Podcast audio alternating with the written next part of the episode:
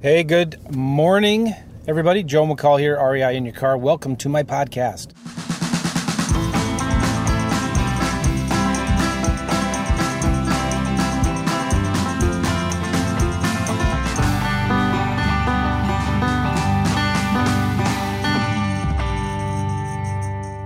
Well, right now I'm driving my daughters to and from school, which is one of the joys about working for myself. I can have the freedom to do what I want when I want. I don't like being stuck in the office all day. I like being the freedom, having the freedom to go drive around and do stuff.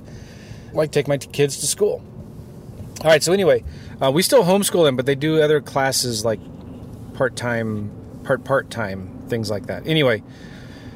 It's a beautiful spring day, and I got a question the other day from a student who it's interesting. I'm not going to knock or bash the student, but uh, I can always tell pretty quickly whether not. I shouldn't. Okay, I, I got to be real careful.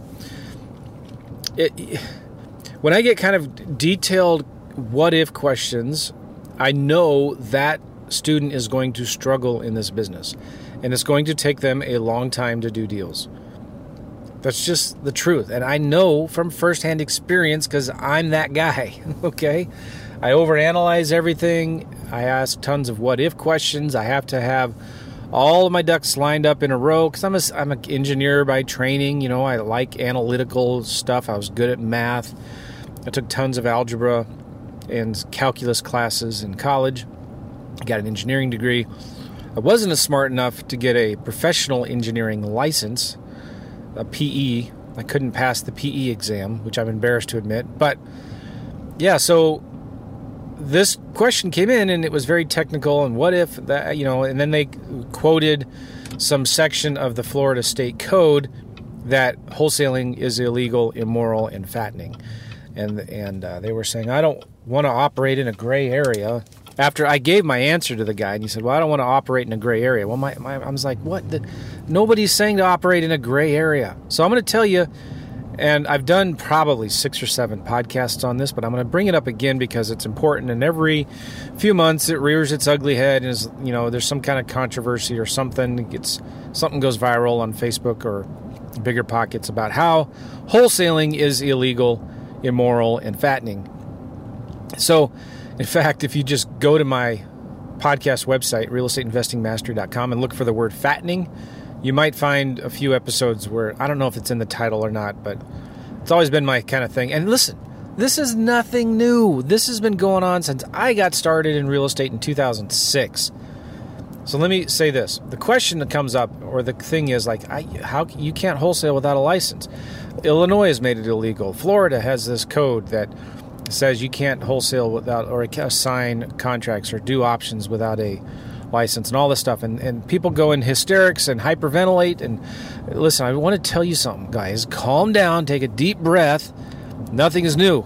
This has been going on for a long time. And what we teach, what I teach at least, and what I do, is totally above board. We're not trying to trick the system. We're not trying to get around the rules. We're not trying to like you know, if it if it what's that saying goes, if it smells like a duck, looks like a duck, or quacks like a duck, it's a duck or whatever. So the the thing is, you can't wholesale without a license.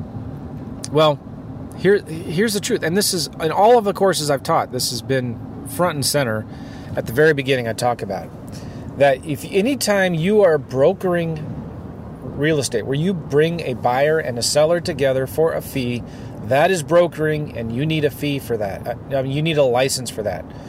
Anytime you bring a buyer and a seller together, or bring a deal to a buyer, bring a deal, you know, bring a deal from a seller to a buyer, and you're getting paid a fee, that's licensed activity, that's brokering activity. You need a license to do that. Some states, like Illinois, have toughened the law or clarified it even more to make sure it's even more clear and he, you could argue this until you're blue in the face in front of a real estate commission, and you will never win that argument. You'll never win that you know, well, I, it's contractual law, or like I can assign a contract. All right, so here's here's what you do. Let's keep this real simple. Oh yeah, let me let me get some context. So the question was, uh, from this particular student, I don't have enough room in the deal to pay a realtor. So the way I teach it is you should always use realtors to sell your deals for you. Number one, it's how you avoid this whole licensing, brokering, wholesaling without a license issue. Just use realtors. Hello. Okay, fine. Become a realtor or use realtors. That's number one. But the, the, the particular person said, I don't have enough profit margin in the deal to pay a realtor. And to, to my first response was, then you're then you're offering way too much. You're offering way too much. You should have enough room in your deals where you are still paying a realtor their commissions, whatever it is, and you're still making a minimum $10,000 profit. That's your goal. That's what you're shooting for when you are quote unquote wholesaling deals. Right. So, and and then the other thing that he said was, well, these properties are too uh, they're they're they're too low priced. So I get it. If you're trying to sell a deal for five thousand dollars, if you wanted to make a negative, I mean, if you wanted to make ten grand on the deal and pay a realtor, you'd have to be in it at like negative negative seven thousand dollars. The seller would have to pay you to buy their house or vacant lot. Does that make sense? So number one, stay away from those areas. Don't be marketing and making offers in the areas where you're selling vacant lots for $5,000. Of course, there's not enough room to pay a realtor in them. And second, when you are making your offers, make sure you have enough room to pay a realtor their commissions. The other thing is, you can, guys, listen, you cannot afford not to have a realtor sell your deals. Why would you use a realtor? Why should I have to spend real money on a realtor? Because it pays for itself. And you're going to get a higher price when you sell it with a realtor because they're going to get it on the MLS, which is going to get you in front of more people. So they can charge a higher price. You can get a higher price for it by putting it on the MLS, and you sell them faster because they're on the MLS. So list it with a realtor, and then you'll do more deals it pays for itself. Do you understand? And the other thing you got to remember is you can, um, yeah, you don't pay a realtor until you get paid. So it really doesn't cost you anything. And the last thing you want to be doing is taking a bunch of calls from a bunch of buyers, asking questions about the property. When you can have a realtor do all of that for you. So does that make sense what I'm saying? Don't make this so difficult. it's really not that hard. It's easy. We should be looking to work with realtors. Realtors can bring us deals, realtors can bring us buyers. So let's work with realtors. I think whether you're doing houses or vacant land, you should be listing all of your properties with a realtor. That's all the real estate commission wants, which, by the way, is filled with realtors. It's a narc. What do you call it? Uh, cartel. Yes, it's a cartel. it is it's a it's all these people that are making these rules. Oh, by the way, they're realtors themselves. They're trying to protect their monopoly on the real estate industry. So, but whatever, right? It's not. You can go fight it, and you're not going to win. So uh, it's almost like just join them, or go do something else. There are a lot of advantages and benefits to the licensed realtor monopoly cartel. There's a lot of it. You know, it does do a lot of things to protect people but um, you know what where, where, I get frustrated with is when they they care more about protecting their commissions, and uh, when when most of the contract is there to protect the realtor and the broker, uh, whatever. So here's the thing: that when you are buying, when you're making an offer, you're talking to a seller to buy their property or to buy their vacant land, their house, whatever you have to fully disclose everything. Whether you're an agent or not, you should always be disclosing who you are, what you're doing, what your intent of the deal is. And when when we come into a deal, you have to have two things. Number one, the intent, and the number two, the means to buy the property.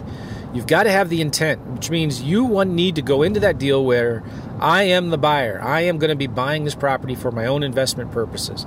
You have to have the intent to buy it and close on it, and the means to close on it, which means you have to have access to the money.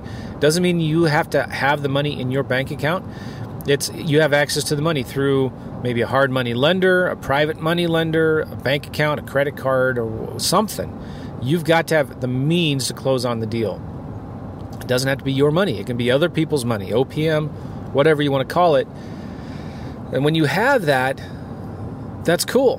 Because now you're coming into a deal with the intent and the means to buy it. You're going to close on it. Now, you have a contingency, of course, right? With houses, you got a couple weeks inspection contingency.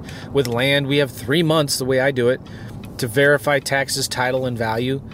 So you can back out of the contract during your inspection contingency or whatever you want to call it, due diligence. You can back out if it's not a good deal. But after that time, yeah, you need to be, you better be willing and able to close on it. Well, what if I don't have any money, Joe? This is, you got to find it then. It's not that hard. It's there. It's there for you to take. There, when you get a good deal under contract, you can partner with a cash buyer. You can partner with hard money lenders. What if you just did this? You find a deal, whether it's, let's talk about houses here. You find a good deal, you send it to a hard money lender and say, listen, I think I got a good deal here if you can bring me a buyer, um, I will. Um, I'll pay you an extra five thousand dollar assignment fee or something like that. And that hard money lender now is your financial backing, is your financial partner. They can send it out to their buyers list, the guys that they know that are looking for deals in that area. And uh, yeah, you can pay that hard money lender a lot of money if they bring you a buyer. But here's the thing about this now: if that that hard money lender will probably tell you early on, ah, you know what, this is not a good deal. I don't have anybody that would buy that. It's not in a good area. Uh, or in that area, you need to be at this and that. So now you got a hard money that looks a hard money lender that looks at the deal and says, "Yeah, you know what? I'll do that deal. That's a good one."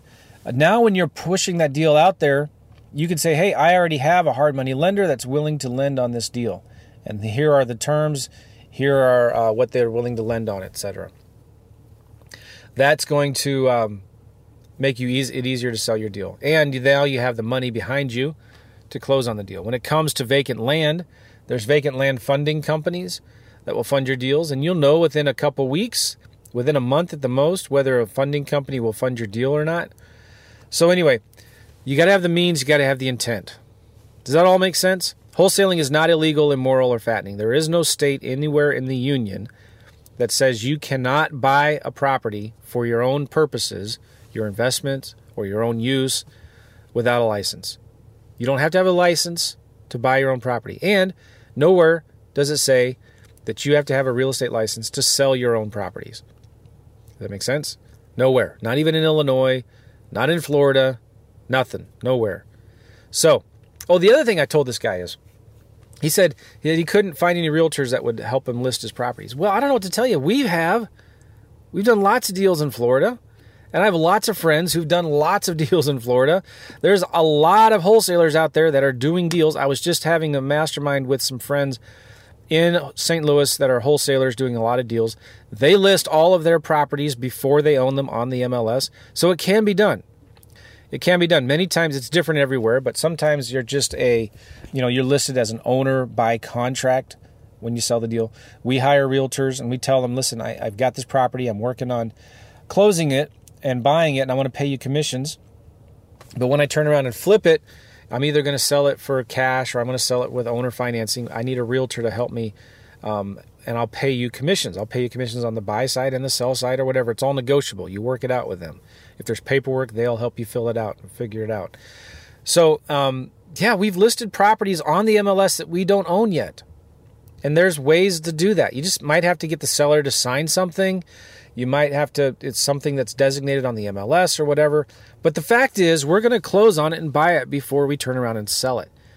And if a, realtor, if a realtor tells you you can't do that, then find another realtor. Maybe they can't do that. Maybe that's their broker's rules that they can't do that. So, anyway, you've got, don't take no for an answer. And I did a podcast a few months ago. It's something along the lines of if I listened to everybody that told me you can't do it, then um, no, the podcast was "Don't Tell Me I Can't Do It." You should go listen to that. That was a good one. All right, that's it for now. I think I made my point right. Um, go out there, make it happen. Don't let people tell you you can't do things. Right? You just find the right way to do it, and you will have much success in this business. All right, guys, that's it. Take care, everybody. Hey, if you want more information on how to flip vacant land um, go get my contract for free. It's simplelandcontract.com, simplelandcontract.com. And on that contract, you'll see on there where the seller signs a section that allows me to list and advertise or market the property on the MLS um, before I close on it. Uh, cool. That's it. We'll see you guys. Bye.